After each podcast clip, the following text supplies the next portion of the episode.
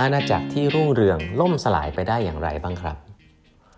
สวัสดีครับ ท่านผู้ฟังทุกท่านยินดีต้อนรับเข้าสู่แปดบรรทัดครึ่งพอดแคสต์สาระดีๆสำหรับคนทำงานที่ไม่ค่อยมีเวลาเช่นคุณนะฮะ อยู่กับผมต้องกวีวุฒิเจ้าของเพจแปดบรรทัดครึ่งนะครับครั้งนี้เป็น EP ที่ 1058 แล้วนะครับ ที่เรามาพูดคุยกันนะครับ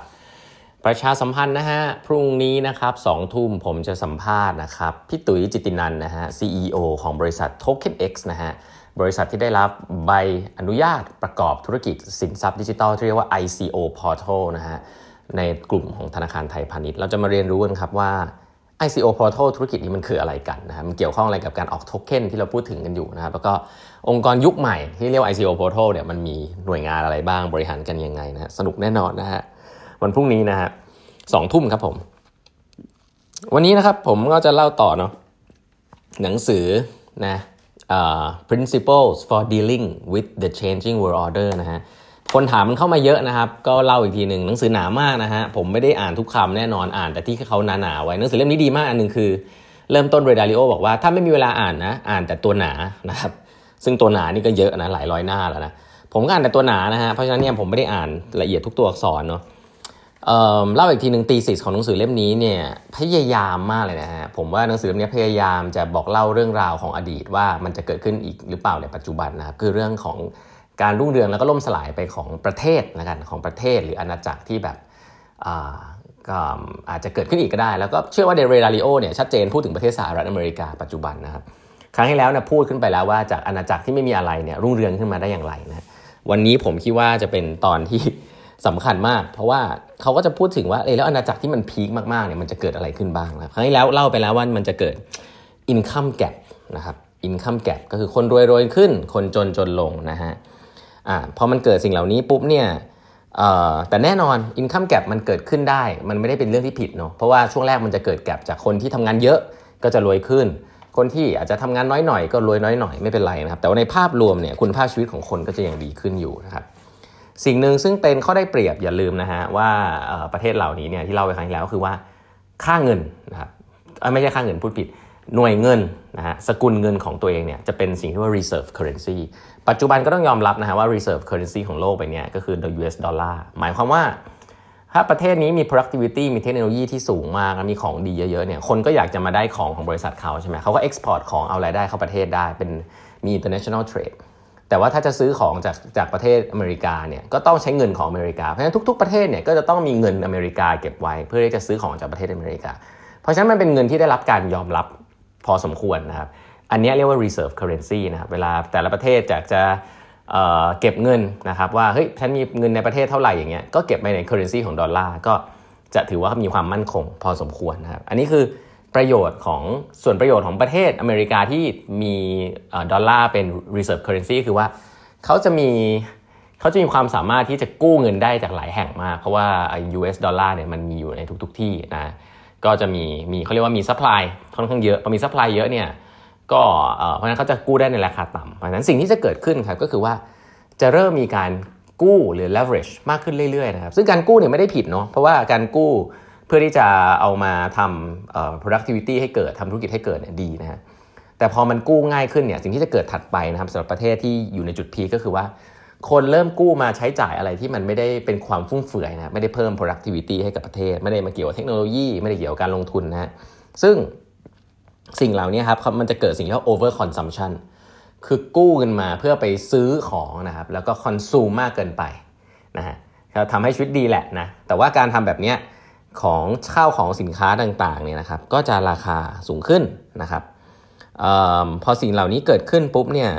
ก็ต้องบอกว่าเงินมันจะเริ่มเฟ้อครับเขาเรียกว่าเงินเฟ้อครับซึ่งเงินเฟ้อเนี่ยในหลักการเศรษฐศาสตร์เนี่ยเฟ้อนิดหน่อยเนี่ยดีนะฮะเพราะว่าหมายถึงว่ามันมีดีมานของการใช้จ่ายอยู่พอสมควร ก็ทำให้ของมันแพงขึ้นเรื่อยๆนิดหน่อย แต่ถ้าเกิดว่าdemand เหล่านั้นเป็น demand ที่เกิดจากการไปกู้กู้เงินมาแบบง่าย ๆ แล้วก็เอามาใช้เนี่ย สิ่งเหล่านั้นนะครับหลาย ๆ ครั้งเขาเรียกว่า bubble นะก็คือว่าเออของมันแพงขึ้นเพราะว่ามันเป็น demand ที่เกิดจากการกู้ไปใช้ กู้เนี่ยจะต้องเอาเงินกลับไปคืนนะทีนี้ถ้าเกิดหาเงินมาคืนไม่ได้เนี่ยอันเนี้ยมันก็จะเริ่มจะเห็นภาพแล้วว่าปัญหาก็คือว่า หาเงินไม่ได้นะฮะหาเงินไปคืนไม่ได้ ก็จะทำให้ collapse กันไปนะครับว่าเป็นทอด ๆ อะไรอย่างนี้ collapse กันเป็นทอด ๆ ทีนี้สิ่งที่เป็นสิ่งที่รัฐบาลมักจะทำในในช่วงนี้นะเพื่อจะเมนเทนให้มัน ให้คนที่ไม่มีเงินกลับไปกลับไป ไม่มีเงินกลับไปจ่ายเนี่ยสามารถมีเงินกลับไปจ่ายได้บ้าง จะได้ไม่ล่มกันไปหมดเนี่ยคือการปริ้นเงินครับและสิ่งนี้คือเป็นถ้าเป็นภาษาของหนังสือเล่มนี้คือเป็นหายนะเบื้องต้นเลยนะคือ รัฐบาลเนี่ยเริ่มมีการปริ้นเงินออกมานะปริ้นเงินออกมาซึ่งการปริ้นเงินออกมาเนี่ยทำให้เงินเนี่ยด้อยค่าแน่นอนนะแล้วก็การที่รัฐบาลปริ้นเงินออกมาเนี่ย